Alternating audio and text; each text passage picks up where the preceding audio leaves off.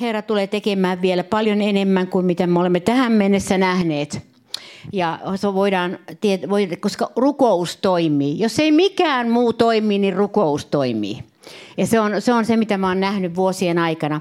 Mutta rukous on joskus sellainen, että se ei tule se vastaus aina pikavauhtia. Se ei ole pikapostirukousta, vaan se, se kerääntyy Jumalan eteen. Rukoukset kerääntyvät Jumalan eteen.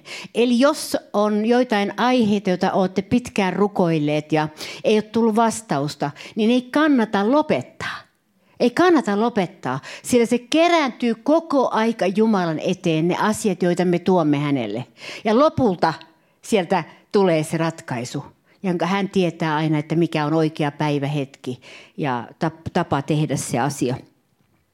Tänään mä haluan rohkaista teitä sillä, sillä rohkeudella, mitä, mitä mä olen itse kokenut elämässäni. Rohkeus ei ole sellainen asia, että se on aina päällä, vaan se tulee tapauskohtaisesti ja tilannekohtaisesti.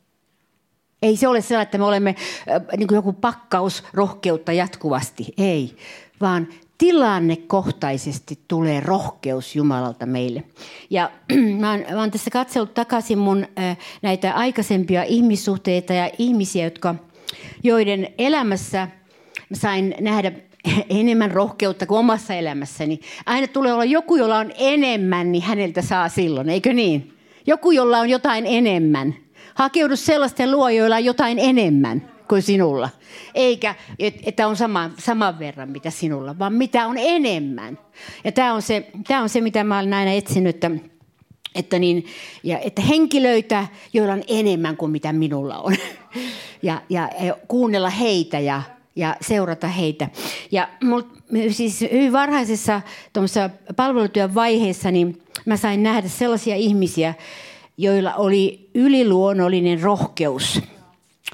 Yliluonnollinen rohkeus. Sitä mä en ole tänä päivänä nähnyt niin paljon, mutta varmaan on, on sellaisiakin ihmisiä, joilla on yliluonnollinen rohkeus tilannekohtaisesti. Mutta, mutta niin, äh, he olivat sellaisia, jotka oli muun muassa tämä eräs uusseelantilainen äh, nainen nimeltä Reona Peterson, joka oli mun ystäviä. Hän meni ystävänsä kanssa 1970-luvulla Albaniaan evankelioimaan, joka oli kaikkein ateistisin valtio siihen aikaan Euroopassa 70-luvulla. Siellä yksinkertaisesti ei ollut kristittyjä – se oli maa, joka oli totaalisesti suljettu evankeliumilta 1970-luvulla joskus, silloin niinä vuosina. Niin nämä, kaksi naista menivät sinne Albaniaan viemään kirjallisuutta ja evankeliumia. He panivat puiston penkeille ja kaikkialla tiputtelivat niitä. Ja lopulta siinä kävi niin, että salainen poliisi tuli sitten ja, äh, tota, heidän, heidän kimppuunsa. Ja, ja tota, ja se uhkasivat niin, että heidät telotetaan seuraavana aamuna. Kuinka moni meistä on ollut tämmöisessä tilanteessa? Sä saat kuulla, että sut teloitetaan, ammutaan seuraavana aamuna. No, nämä ihmiset rukoilivat. Rukoilivat siinä tilanteessa. Ja niin siinä kävi. Lopulta viimeksi kuitenkin heitä ei ammuttu. koska he rukoilivat koko sen yön ennen sitä ratkaisua, että kun he aamulla piti ampua heidät. Ja nämä oli ihan tavallisia ihmisiä. Ei nämä ollut semmoisia super, superihmisiä, vaan nämä oli tavallisia ihmisiä. Mä en koskaan unohda sitä rohkeutta, mikä mä silloin näin. Mä oon, mä oon pyrkinyt tavoittelemaan sitä myöskin omassa elämässä. Ja tietyissä tilanteissa se on tullut munkin päälle. Ja tietyissä tilanteissa se voi tulla sinun päälle. Se voi tulla sinun päälle. Että se täytyy vaan ottaa vastaan. Uskoa, että rohkeus voi tulla kenelle, kenenkä päälle vaan, joka sitä haluaa ja joka on Jeesuksen seuraaja. Se on siis se yliluonnollinen rohkeus. Ja, me, ja niin, mulla on semmoinen aistimus, että tulevina vuosina me tullaan tarvitsemaan yliluonnollista rohkeutta, vaikka meitä nyt ei uhattaisi ampua seuraavana aamuna.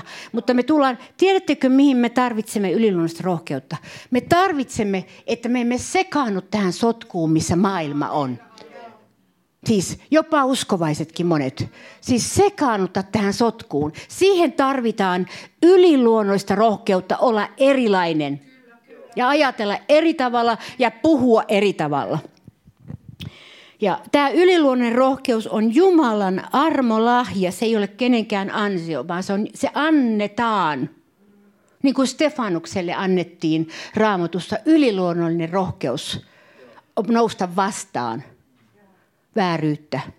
Ja vaikka hän sitten menetti siinä elämänsä, mutta eihän se mitään merkinnyt, kun hän meni suoraan taivaaseen. Hän meni suoraan taivaaseen. Että tämä sukupolvi, joka oli alkukirkon aikana, ne tiesivät taivaan todellisuuden. Ja me tarvitsemme takaisin taivaan todellisuuden. Me tarvitsemme. Tämä aika tarvitsee takaisin taivaan todellisuuden. Ei vain elämän realiteetit, vaan taivaan todellisuuden. Meidän elämän realiteettien keskelle. Tätä me tarvitaan. Ja, ja tämä, tämä, tämä näiden kahden naisen esimerkki, joka siihen aikaan oli, niin se vaikutti voimakkaasti minuun. Ja, ja mä uskon, että Jumala haluaa laajentaa tätä aluetta Suomessa erikoisesti. Meillä on sellainen tilanne, että kun meillä ei ole uskon vainoja, meillä ei ole vaaratilanteita meidän uskon suhteen, me saadaan ihan kuin rauhassa harjoittaa uskoamme. Jos me vaikka menemme pieleen sen kanssa, niin sitäkin me saamme rauhassa tehdä. Me saamme tehdä jopa väärinkin rauhassa. Me saamme tehdä kaikenlaista ennen kuin tulee sitten joku laki vastaan sitten sieltä. Mutta, mutta niin meillä on valtava vapaus, vapaus jota, jota mä uskon, että Jumala haluaa, että me käyttäisimme oikein sitä vapautta. Ja nimenomaan, että me käyttäisimme sitä valtaa, että me keräämme – keräämme itseemme sitä perimää, mikä kuuluu kristityille. Niin että mekin voimme eräänä päivänä, jos tulee vaikea aika, niin seistä. Jos tulee vaikea aika. Me emme tiedä, tuleeko se. Ei, ei näytä siltä, että tämä on niin humanistinen, että kaikki kelpaa ja kaikki käy ja kaikki on enkeleitä.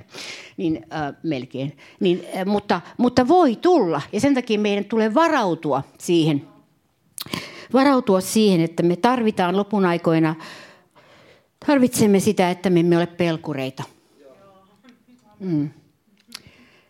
Ja Jumala, Jumala, Jumalan sana sanoo, että eh, pelkurit eivät tule perimään sitä valtakuntaa, mikä, mikä hänellä on. Ja tämä ei tule nyt pelästyttämään, ei, ei, ei, ei kaikki herkät ihmiset ole pelkureita, vaan, vaan siis se on ihan eri asia. Pelkuri on tekee, pelkurit tekevät tekoja – Joo, mutta ne, jotka haluavat olla rohkeita, niin he saavat, siihen, saavat sitten siihen voiman Jumalalta. Ja Raamatuhan puhuu nimenomaan, että mitä, mitä tapahtui, kun pyhä henki tuli, niin he saivat voiman. Ei he alkaneet pitää juhlia, vaan he saivat voiman. Eikö me kaivata tätä, että me saamme voiman, siis todellisen voiman. Ja että ei, ettei me mene esimerkiksi vain konferenssista toiseen, vaan me saamme voiman. Voiman. Seistä vaikka yksin. Olla eri mieltä, jos näkee totuuden, että totuus on toista kuin mitä, mitä puhutaan. Ja olla rohkeasti eri mieltä. Ja tätä me tarvitaan. Että me uskallamme olla sitä mieltä, mitä, mikä on Jumalan sanan kanssa yhtä pitävä. Ja mä uskon, että tämä on sellainen asia, jota Jumala on herättelemässä nyt tässä maassa ja lännessä yleensä. Jumala on herättelemässä tätä, tätä asiaa. Ei mitään marttyyriutta, mutta siis tällaista rohkeutta olla erilainen ja pystyä tekemään asioita läpi vastustuksen ja läpi halveksunnan ja läpi pilkan ja kaiken tämän, mitä yleensä voidaan kohdata myöskin. Että me uskallamme kulkea, kulkea siis sen, sen voiman ja voitelun alla, mikä Jumala on itse kullekin meille antanut. Sillä jos olet uudesti syntynyt pyhästä hengestä, niin silloin sinulla on henki, jota Jumala haluaa käyttää. Jumala haluaa käyttää tätä henkeä, pyhää henkeä, joka sinussa on. Ja, ja, se, ja mä uskon, että Herra on herättelemässä nyt meitä täällä – Suomessa eri tapahtumien kautta, eri asioiden kautta, oman yksilöllisen elämän kautta. Herra on herättelemässä meitä. Koska mä tiedän, että ainoastaan Jumala voi herättää meitä. Sillä ihmisen herättämät nukahtavat pian uudestaan. Ei yksi tämmöinen innostunut kokous kestä kuin 10 minuuttia sen vaikutus. Max ehkä vähän enemmän.